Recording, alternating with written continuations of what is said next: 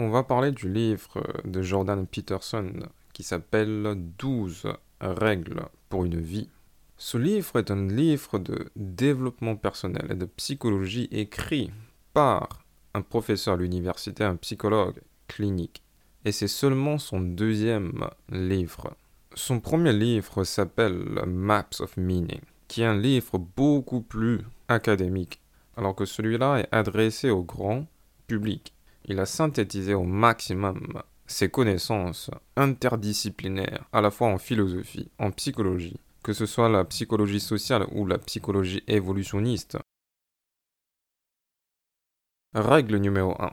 Tenez-vous droit, les épaules en arrière. La première chose qu'on va dire à propos de cette règle, c'est qu'elle a une implication philosophique plus profonde. Se tenir droit est avant tout une attitude la vie. L'un des thèmes récurrents dans ce livre, c'est la souffrance de la vie. Jordan Peterson répète encore et encore dans ce livre, tout au long de ce livre, que la vie est souffrance. On est toujours aux confins entre l'ordre et le chaos. Se tenir droit, les épaules en arrière, signifie avant tout qu'on adopte une attitude de confronter la vie, de se redresser contre le chaos, de toujours œuvrer pour l'ordre et réduire la souffrance, de montrer que face aux aléas de la vie, on n'a pas peur, on se montre courageux. Le courage est aussi un thème central. La deuxième raison qu'on doit se tenir droit, c'est que Jordan Peterson nous dit que chez les homards, il y a une hiérarchie sociale. Il y a les forts et les moins forts, que ce soit en termes d'occupation de territoire ou de choix de partenaires, d'un point de vue de la reproduction. Il y a donc une structure sociale bien organisée, bien identifiée, où chacun connaît sa place. Cette structure ancestrale se retrouve chez l'homme. C'est exactement pareil, que ce soit en termes d'amour, de finances. Chaque individu occupe une place dans une hiérarchie sociale. Il y a donc une infinité de pyramides, d'hiérarchies sur lesquelles les hommes peuvent concourir ce qu'on a remarqué chez Omar, c'est que ceux qui occupent le sommet de la hiérarchie vont produire une substance neurochimique en plus grande qui est la sérotonine. La sérotonine, c'est une substance pour aider à réguler l'humeur. C'est la substance du bonheur.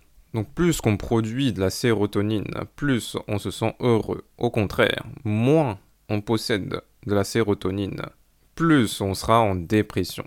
Et rien que le fait de se tenir droit va aider à produire plus de sérotonine. Parce que justement, on a remarqué que ceux qui sont en dépression, ceux qui manquent des sérotonines, vont avoir les épaules qui tombent. Règle numéro 2. Prenez soin de vous comme une personne que vous avez la responsabilité d'aider. Jordan Peterson nous dit que les gens prennent plus soin de leurs animaux que d'eux-mêmes. Des études montrent que beaucoup de patients ne prennent pas leurs médicaments en fonction d'horaires et de quantité prescrits. Alors que si leurs animaux tombent malades, ils vont les amener chez les vétérinaires. Ils vont toujours leur donner des médicaments à l'heure. Comment ça se fait qu'on prend soin moins de soi-même que de l'animal? Pour Jordan Peterson, l'explication se trouve dans la Bible. À partir du moment où Ève et Adam mangent la pomme, ils deviennent conscients d'eux-mêmes, de leur nudité, de leur limitation, de leur insuffisance. En d'autres termes, ils ont honte d'eux-mêmes. Et en pratique clinique, Jordan Peterson raconte que, encore et encore, au lieu de voir un complexe de supériorité, la plupart du temps, ce qu'ils voient, c'est un complexe d'infériorité. Donc la plupart des gens ont honte d'eux-mêmes. Et c'est la raison pour laquelle on a du mal à prendre soin de nous-mêmes. Donc la règle ici, c'est qu'il faut toujours prendre soin de soi-même, comme si on aidait quelqu'un d'autre.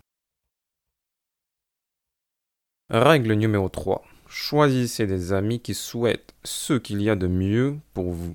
Jordan Peterson nous dit que si une personne est en situation d'échec, cela ne signifie pas forcément qu'elle est une victime.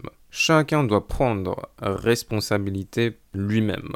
En d'autres termes, il n'y a pas d'obligation morale pour aider quelqu'un si cette personne vous tire vers le bas. Au contraire, il faut toujours fréquenter les gens qui veulent sincèrement que tu réussisses. Règle numéro 4. Comparez-vous à la personne que vous étiez hier et non à quelqu'un d'autre.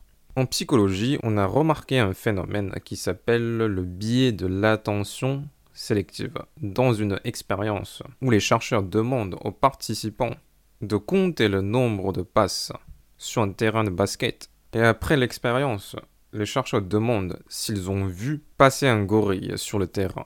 La moitié des participants n'ont pas remarqué le gorille, alors que c'est flagrant si on fait repasser la vidéo. Pourquoi? Parce que justement les chercheurs ont demandé aux participants de diriger leur attention intentionnellement vers le ballon, de compter le nombre de passes, de sorte qu'ils sont devenus aveugles à tout autre élément sur le terrain. Donc nous, les hommes, ont un biais d'attention sélective. Et pourquoi on parle de cette expérience? Parce que si tu diriges ton attention vers les succès des autres, tu vas devenir aveugle à tes petits progrès quotidiens. Tu vas te dire que c'est jamais suffisant, je vais jamais atteindre ces niveaux. Et c'est pas une bonne façon de diriger sa propre attention.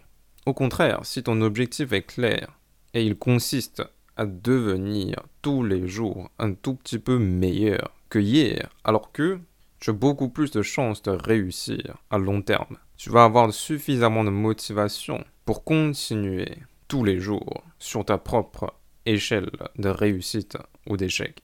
Donc c'est ça un objectif clair. Et c'est très important de définir bien ces objectifs parce que Jordan Peterson nous dit que c'est important de viser quelque chose, toujours viser quelque chose. Si on vise quelque chose, il y a alors la probabilité d'atteindre ce qu'on vise.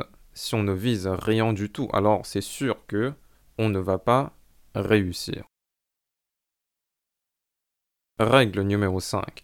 Défendez à vos enfants de faire ce qui vous empêcherait de les aimer. Jordan Peterson part du constat que il existe des enfants tyrans dont les parents sont incapables de les gérer. En d'autres termes, ces parents échouent à appliquer la discipline, échouent à éduquer leurs enfants. Et ces mêmes enfants vont devenir des dictateurs quand ils sont adultes. Et donc, il est extrêmement important de discipliner nos enfants. Jordan Peterson nous dit que c'est indispensable si on veut vivre en société. Et il nous dit justement que, contrairement à ce que Rousseau peut nous dire, les enfants ne sont pas naturellement bons. Ils ont besoin de l'éducation, de la socialisation et surtout de la discipline. Règle numéro 6. Balayez devant votre porte avant de critiquer les autres. Ces règles d'apparence pratique ont souvent des implications philosophiques plus profondes. Dans cette règle, Jordan Peterson part du constat du chaos qu'ont semé les idéologues du XXe siècle, c'est-à-dire le communisme.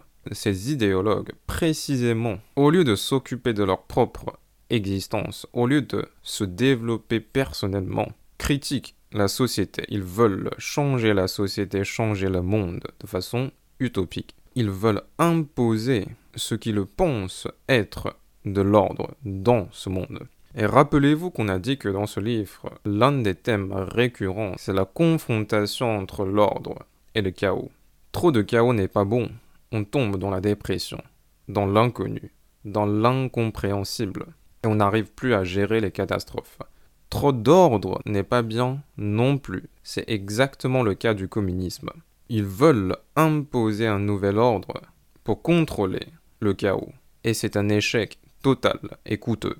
Dans cette règle, Jordan Peterson nous dit que, au lieu d'imposer ses propres idées, et pire encore ses idéologies, il vaut mieux faire du bien à l'échelle individuelle, viser ce qui est vertueux, de progresser petit à petit, comme on disait tout à l'heure.